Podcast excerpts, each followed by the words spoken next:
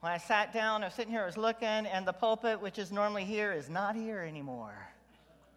It's over there instead of right here. And so I had this moment of trying to figure out what I was going to do, because I'm used to going right from here to here and setting this piece of paper on this pulpit. Then I walk around a little bit, and if I need to, I can come back to it. But it wasn't going to be here this morning. It was going to be over there. And I thought, oh, my goodness, what am I going to do? And then I thought, does God want me to live with this anxiety this morning? You know, maybe I'm on the threshold of something new. And so what I decided, though, was God didn't want me to live with that anxiety this morning, so I just came right over here and I set it down right here. Just in case. Just in case. Sometimes life is like that. Things get moved around, and you're not ready for them to be moved around, but you have to be ready to still get up out of bed in the morning, like the song said. Still get up out of bed in the morning. There's another verse in that song, too. It says, at my midnight hour, when my body is racked in pain, I'm going to turn to you, Jesus, in my midnight hour. Oh, goodness. So in the morning when you don't feel like getting up, you get out of bed and you kind of test and see if the floor is cold or not, you know? And midnight, when things are hurting, and you're not quite so sure you can move at all,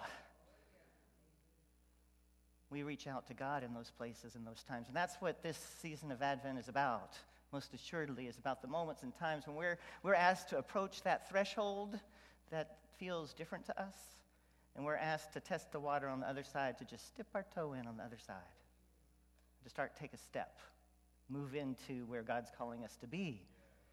In this Advent time where we talk about it being so, so far away in darkness that there is just a little light, and God asks us to reach out for that light, even though it doesn't seem possible, even at night when our body's racked in pain. Once upon a time, I was up at night. Have you ever been up at night feeling sick? I was up at night feeling so sick, it hurt, and I was just thinking I was being a wimp, you know, because I was working with people, HIV and AIDS, and those folks, I said, they do this every day. I got one night. I can live through this. One night.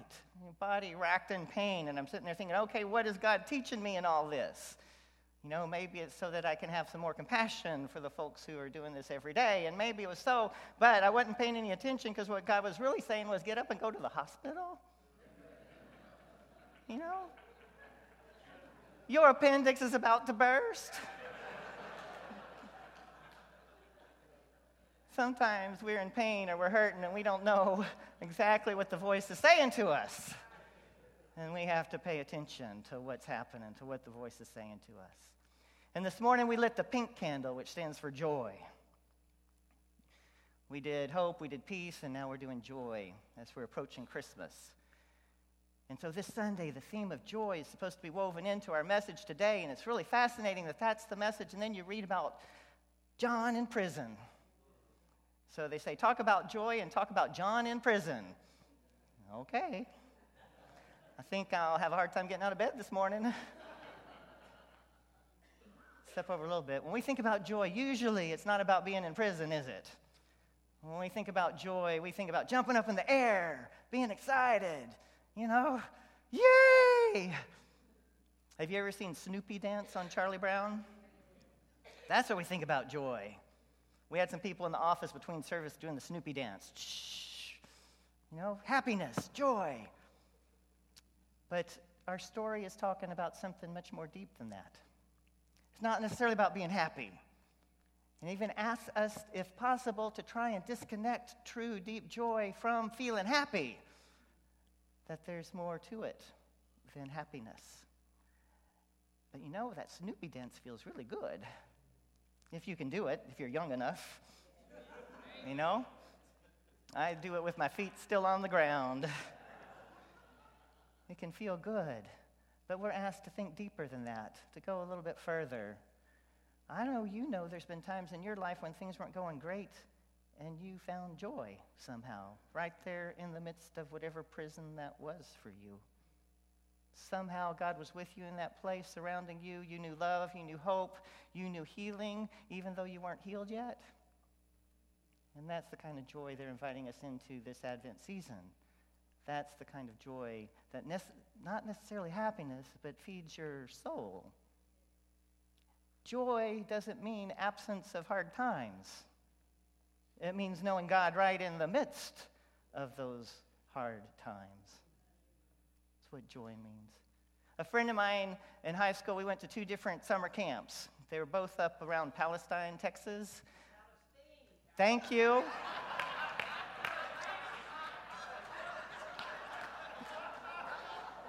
Palestine, Texas? Palestine, Texas. I went up there every summer. I still don't know how to say it.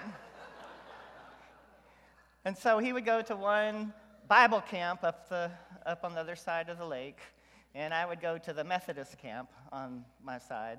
We didn't do as much Bible as they did over there. We called ours youth camp. You know, got a few more kids there than you did to Bible camp, at least for us.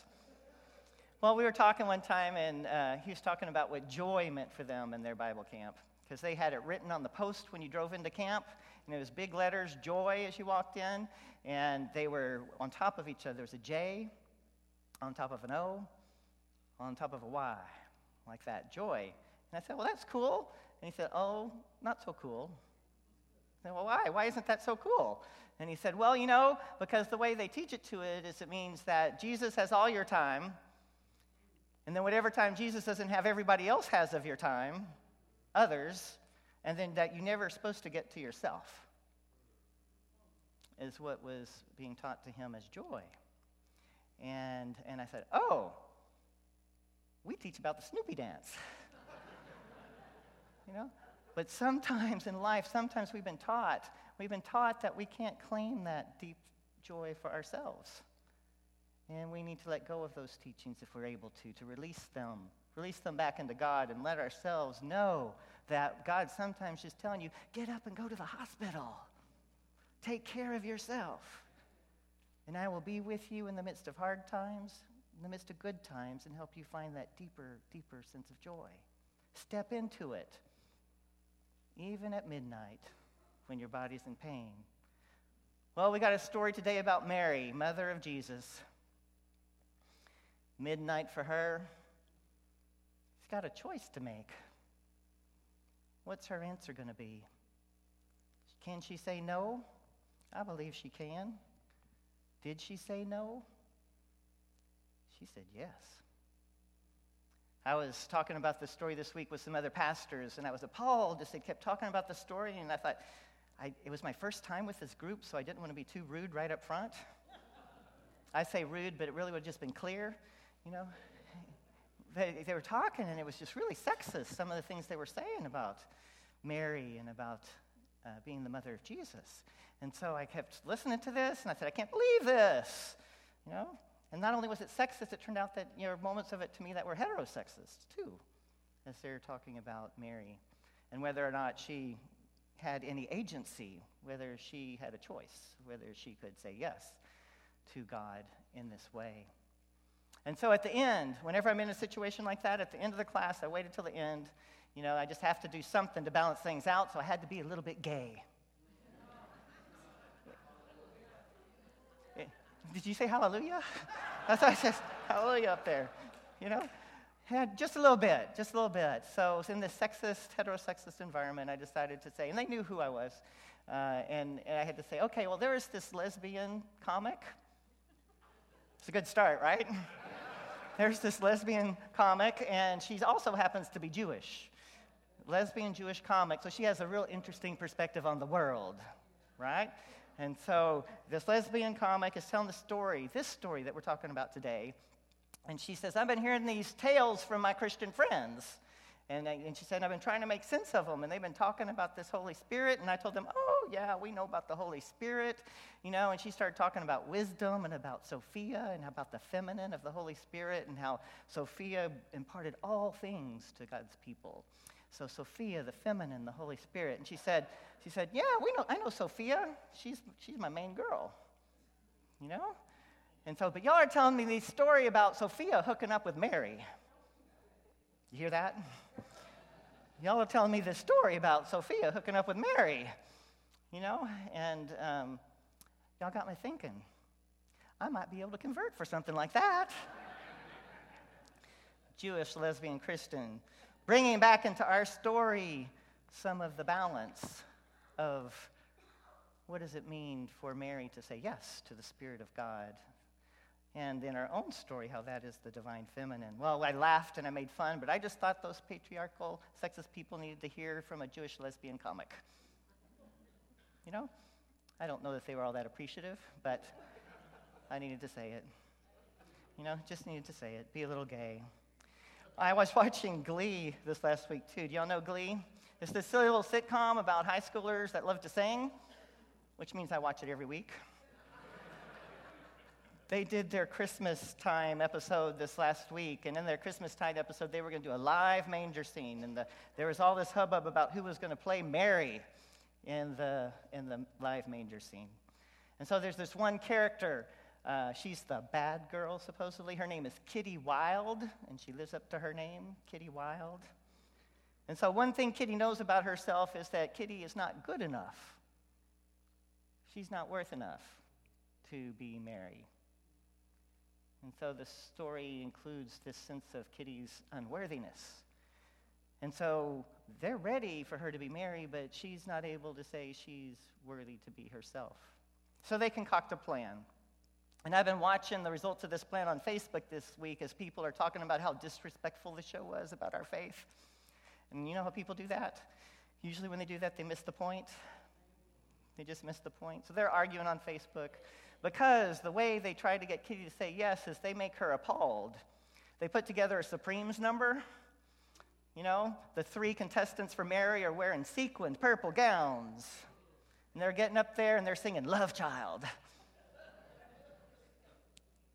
And Kitty Wild says, oh, well, maybe I am worth it.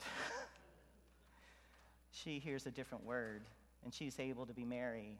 In that show, she's able to tiptoe into something new for herself, to actually take a new step into some place where she hasn't been before and see her in a new way. And her friends had conspired to make it so apparent that she was worth it to do so. I don't know about where you are in your life, but somewhere there's probably some threshold you need to cross. There's some place that you might have been testing the water, and God's inviting you to go ahead and walk right on in. Mary was at that place in her life, right at midnight. Something's going to happen. Her life's never going to be the same again. Never going to be the same again. And I want you to listen to this poem by a friend of mine, Jan Richardson, who talks about it from the perspective of the angel who's bringing that news.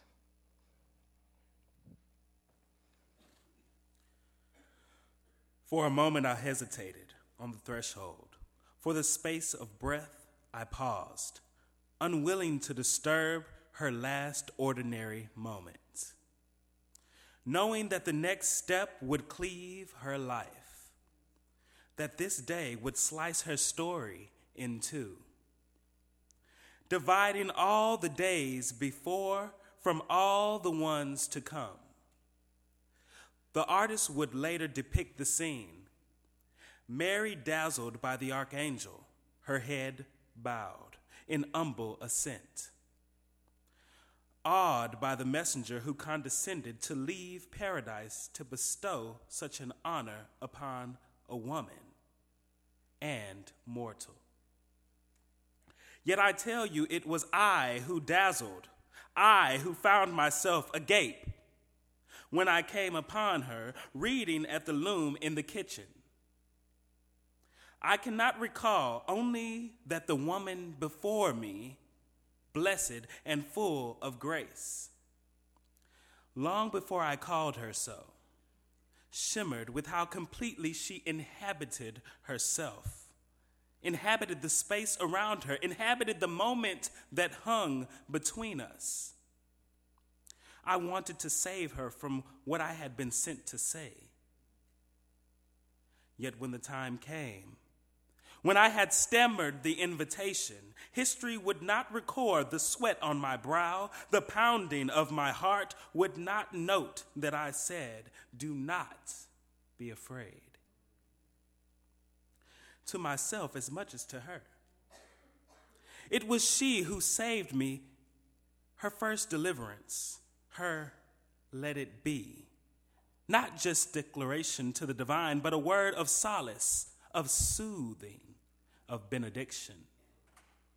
For the angel in the doorway who would hesitate one last time, just for the space of a breath torn from his chest, before wrenching himself away from her radiant consent, her beautiful and awful yes.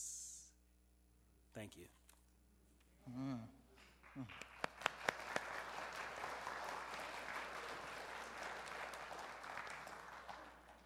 Her beautiful and awful yes. The angel pausing on the threshold like we pause before sharing, receiving, encountering God in some new space or way in our life. And we all have agency to say yes, to say no, whatever that step in, as the angel looks upon her and hesitates, because he knows life is never going to be the same again. Life will change in that moment, what was before and what comes after. Do you say yes in that place and time? The scripture we have today, John the Baptist had said yes. He had met Jesus in the water, and in the water he'd even heard the voice that Jesus heard, "This is my beloved, my own, my child, in whom I am well pleased." John heard those words. John was there with Jesus right there in the water. And in the text today, though, it feels like John had tiptoed into that water with Jesus. He'd stepped over the threshold, and now he doesn't know whether he's supposed to take it back or not. Yeah?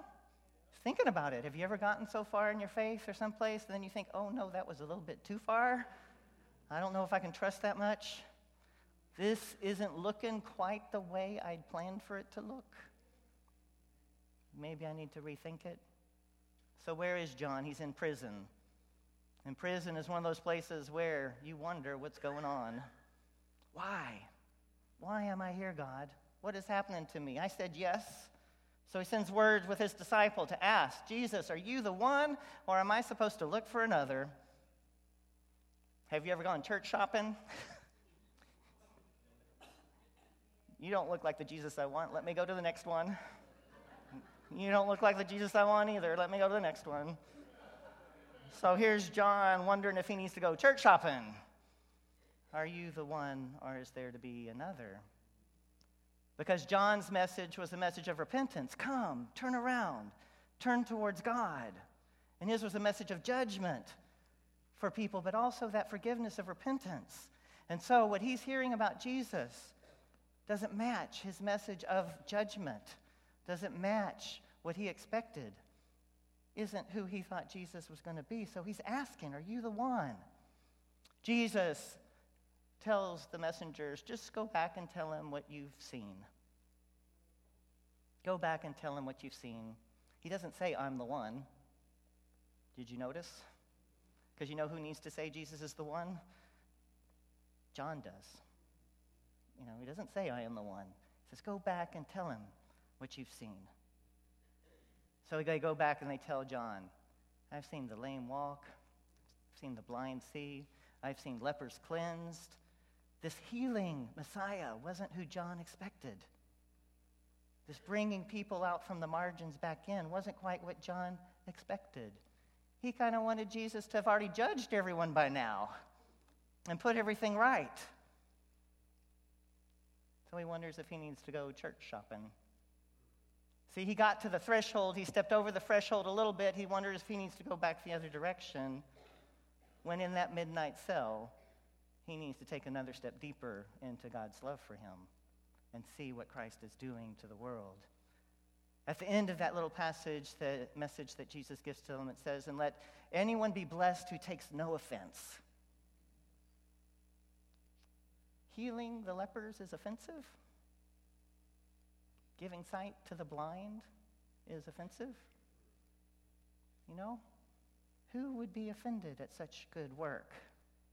Perhaps those who had a stake in judgment, perhaps those who had a stake in knowing who was in and out, perhaps those who knew who needed to be kept out had a stake in keeping things as they were, might be offended that Jesus didn't just set things right the way they knew it was supposed to be, but Jesus went about healing and said, "You choose. You need to say it, John. Who am I to you? Will you take another step deeper into your understanding of who I am? And there will you find joy." I want to read a quote to you from one of my favorite preachers, Barbara Brown Taylor, talking about this. She says, "It is there, in that wilderness, in that empty-handed, I give it up surrender, that joy is most likely to occur. Don't ask me why, it just does. And that is how you know God is present, because no one else knows how to make life out of death. No one else knows how to come into a dark room and turn on all the lights, surprising everyone inside with the last thing any of them ever expected, unkillable joy." This is the joy that God has for us in Jesus. It doesn't depend on happiness.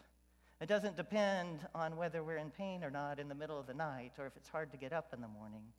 It doesn't depend on those things. It is pure, unkillable joy, knowing that God loves us so deeply and invites us, just like Mary was invited, to be co-creators of this new thing in the world where we know there's no separation, there never has been, between God's love and us. Thanks be to God. Amen.